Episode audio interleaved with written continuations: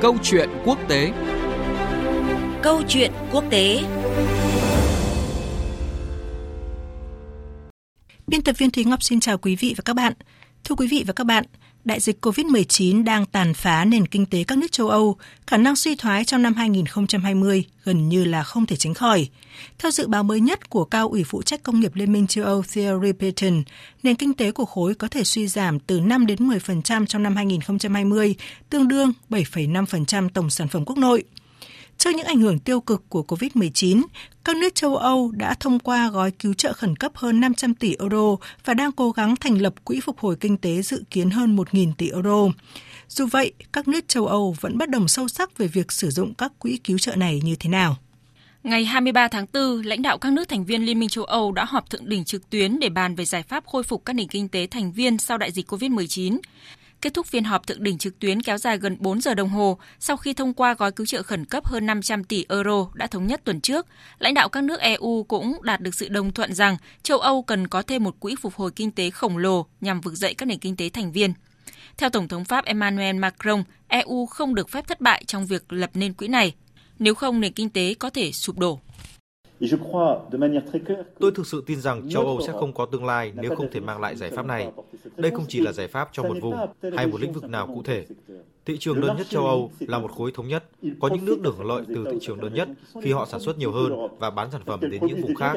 Nếu bây giờ lại bỏ rơi những vùng này, thì tức là bỏ rơi một phần của châu Âu và châu Âu sẽ đổ vỡ. Tuy nhiên, hiện các nước vẫn chưa thể thống nhất về quy mô và cách thức vận hành của quỹ phục hồi. Về quy mô của quỹ, Italia, một trong những nước vận động mạnh mẽ nhất cho sự ra đời của quỹ này, đề xuất con số 1.500 tỷ euro. Thủ tướng Đức Angela Merkel thì cho biết bà đã đề cập đến con số 1.000 tỷ euro trong các cuộc thảo luận ban đầu và nước Đức sẵn sàng đóng góp nhiều hơn và mở rộng quỹ này với các điều kiện chi tiết cần được làm sáng tỏ. Trong khi đó, Chủ tịch Ủy ban châu Âu, bà Ursula von der Leyen thì nhận định, tính đến thời điểm này, toàn bộ các nước thành viên EU đã cam kết chi ra đến 1.800 tỷ euro để cứu trợ nền kinh tế nước mình, nên quỹ phục hồi của châu Âu cũng phải có quy mô tương đương. Để đạt được con số này, EU cần thông qua việc tăng ngân sách EU giai đoạn 2021-2027 từ mức 1,2% tổng sản phẩm quốc nội của EU như dự tính hiện nay lên mức 2%. Thưa quý vị và các bạn, việc thống nhất thành lập quỹ phục hồi kinh tế dự kiến lên tới hơn 1.000 tỷ euro và có thể cao hơn nữa, cho thấy quyết tâm của Liên minh châu Âu nhằm tránh xảy ra kịch bản sụp đổ nền kinh tế của toàn khối như cảnh báo của một số nhà lãnh đạo. Dù thống nhất về chủ trương, nhưng châu Âu lại đang rất khó khăn trong việc đạt đồng thuận về cách thức phân bổ quỹ cho các nước thành viên có nhu cầu. Cuộc trao đổi sau đây với bà Nguyễn Đỗ Sinh, chuyên gia phân tích các vấn đề quốc tế sẽ làm rõ hơn những bất đồng của Liên minh châu Âu trong thực hiện các kế hoạch phục hồi kinh tế. Xin chào bà Nguyễn Đỗ Sinh ạ. Vâng, xin chào biên tập viên Thúy Ngọc, xin chào quý thính giả Đài Tiếng Nói Việt Nam. À, vâng thưa bà, kế hoạch phục hồi kinh tế châu Âu thời kỳ hậu dịch bệnh COVID-19 mà các nhà lãnh đạo châu Âu thảo luận tại cuộc họp trực tuyến hôm 23 tháng 4 vừa qua thì à, hướng đến cái kế hoạch đầy tham vọng. Vậy thì đâu là những cái mục tiêu quan trọng nhất trong kế hoạch này ạ thưa bà? À, thưa chị, cuộc họp ừ, thượng đỉnh trực tuyến hôm 23 tháng 4 vừa qua của các nhà lãnh đạo Liên minh châu Âu thì là cuộc họp thứ tư kiểu như vậy kể từ khi mà đại dịch Covid tấn công châu Âu. Ở chủ đề của hội nghị lần này thì là kế hoạch phục hồi kinh tế châu Âu thời kỳ dịch ừ, hậu dịch bệnh Covid-19. À, nên là xoay quanh nó thì các nhà lãnh đạo châu Âu cũng hướng tới những cái mục tiêu quan trọng như sau. À, thứ nhất là đề ra một cái lộ trình hồi phục hướng tới một châu Âu có sức kháng cự mạnh mẽ hơn, à, bền vững hơn và công bằng hơn lộ trình hồi phục này thì cũng xác định bốn lĩnh vực hành động bao gồm à, thị trường chung, à, các nỗ lực đầu tư khổng lồ, rồi hành động toàn cầu của EU nhắm mục tiêu rõ ràng vào cái việc ngăn chặn, phát hiện và phản ứng hiệu quả hơn trước các đại dịch toàn cầu và quản trị tốt hơn. Thứ hai là các lưới an toàn. Theo đó thì nguyên thủ các nước châu Âu đã nhất trí về một thỏa thuận nhóm về ba cái lưới an toàn nhằm bảo vệ người lao động, các doanh nghiệp và các quyền chủ quyền cái gói bảo vệ này thì trị giá 540 tỷ euro và các nhà lãnh đạo châu Âu thì đang kêu gọi triển khai cái gói bảo vệ này ngay từ mùng 1 tháng 6 tới. À, mục tiêu thứ ba đấy thì là cái quỹ phục hồi và khuôn khổ tài chính nhiều năm của EU gọi tắt là MFS. À, theo lời ông Charles Michel là chủ tịch Hội đồng châu Âu thì quỹ phục hồi phải đủ lớn và nhắm đúng mục tiêu là những cái khu vực à, và lĩnh vực bị ảnh hưởng nặng nề nhất bởi đại dịch Covid-19 À, vâng, à, như bà có vừa cho biết thì à, châu Âu cũng đã thông qua gói cứu trợ khẩn cấp 540 tỷ euro và đang cố gắng để thống nhất thông qua cái quỹ phục hồi kinh tế. Thế nhưng mà với châu Âu thì à, một cái vấn đề dường như còn khó hơn rất nhiều so với việc thông qua các cái quỹ cứu trợ, đó là cách thức sử dụng các nguồn quỹ này và cái điều đó nó cũng được thể hiện rất là rõ trong cuộc họp thượng đỉnh hôm 23 tháng 4 vừa qua.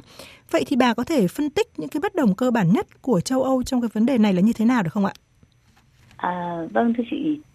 à, có thể nói những cái bất đồng cơ bản nhất thì đó là một cái sự à, kết hợp đầy nguy hiểm giữa chủ của chủ nghĩa dân túy hoài nghi châu Âu và chủ nghĩa dân tộc thời kỳ dịch bệnh. Những cái người mà ủng hộ chủ nghĩa dân túy trên toàn châu Âu thì à, rất là muốn lợi dụng cái cuộc khủng hoảng này để đổ lỗi cho giới tinh hoa, cho những người di cư, cho tiến trình toàn cầu hóa hay là thậm chí cho cả người châu Á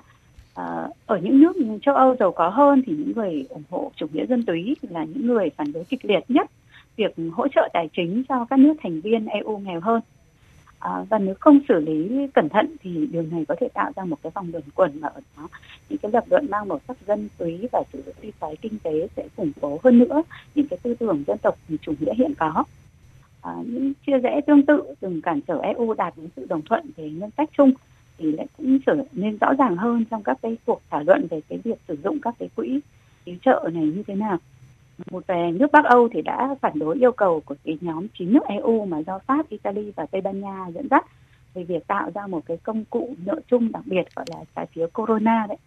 Và những cái nước thành viên EU ở phía Nam ấy thì họ rất là phẫn nộ với những cái thái độ không khoan nhượng của những cái nước ở phía Bắc, à, những cái nước giàu hơn ví dụ như là ông bộ trưởng tài chính Hà Lan đấy, ông có những cái đề nghị, ví dụ như đề nghị ủy ban châu Âu là điều tra lý do tại sao một số nước thì nhất định không chịu cải cách kinh tế ờ, ở một cái mức độ đủ để có thể vượt qua được cuộc khủng hoảng. Và thủ tướng Bồ Đào Nha đã chỉ trích cái hành động của bộ trưởng Hà Lan là đáng phẫn nộ đấy. Và ông cũng đe dọa là hoặc là EU phải làm cái điều cần cần làm, hoặc là liên minh này chấm dứt. Cái phản ứng của thủ tướng Costa của Bồ Đào Nha thì cũng đã cho thấy cái sự thất vọng sâu sắc của các nước thành viên EU ở phía Nam khi mà họ không có được cái sự hỗ trợ và cảm thông của các cái nước thành viên giàu có hơn. À vâng, thưa bà, có một điều chúng ta cũng rất dễ nhận thấy đó là những cái lời kêu gọi châu Âu đoàn kết được đưa ra rất là nhiều kể từ khi dịch bệnh COVID-19 bùng phát, kèm theo đó là những cái lời cảnh báo về nguy cơ châu Âu có thể sụp đổ. Vậy thì nhìn vào cái cách phản ứng của châu Âu trong suốt thời gian này thì bà nhận định như thế nào về cái giá trị đoàn kết của châu Âu, một cái giá trị luôn được đề cao trong hơn nửa thế kỷ tồn tại của khối ạ thưa bà? À, vâng, À, tinh thần đoàn kết là một trong những cái giá trị của EU thì đã được ghi nhận tại điều 222 của Hiệp ước Liên minh châu Âu. Nhưng dường như cái tinh thần này ban đầu đã có vẻ như đã bị lãng quên và chỉ được khơi dậy sau khi mà EU vấp phải nhiều sự chỉ trích. À, một ví dụ mà rõ nhất mà các chị có thể thấy là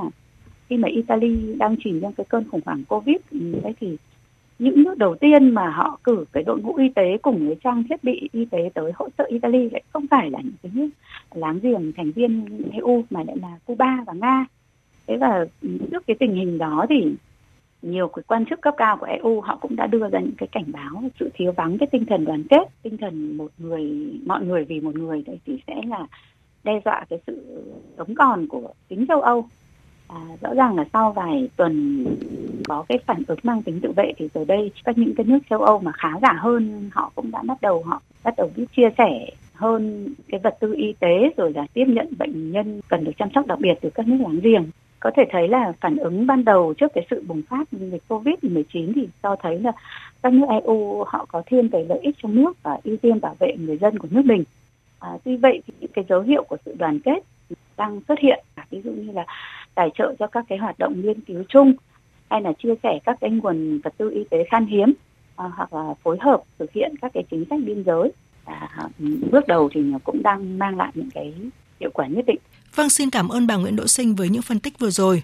Thưa quý vị và các bạn, các cuộc thương lượng của Liên minh châu Âu đến Quỹ phục hồi kinh tế sẽ được tiếp tục vào ngày 6 tháng 5 tới đây. Từ giờ đến thời điểm đó sẽ là khoảng thời gian để châu Âu chứng minh đoàn kết không chỉ là khẩu hiệu của khối mà luôn được biến thành hành động. Bởi sự đoàn kết lúc này không chỉ là hình ảnh mà còn quyết định đến tương lai sống còn của cả Liên minh châu Âu với gần 30 thành viên, chiếm quá nửa số quốc gia của cả châu lục. Chương trình Câu chuyện quốc tế hôm nay kết thúc tại đây. Biên tập viên Thúy Ngọc xin chào tạm biệt quý vị thính giả.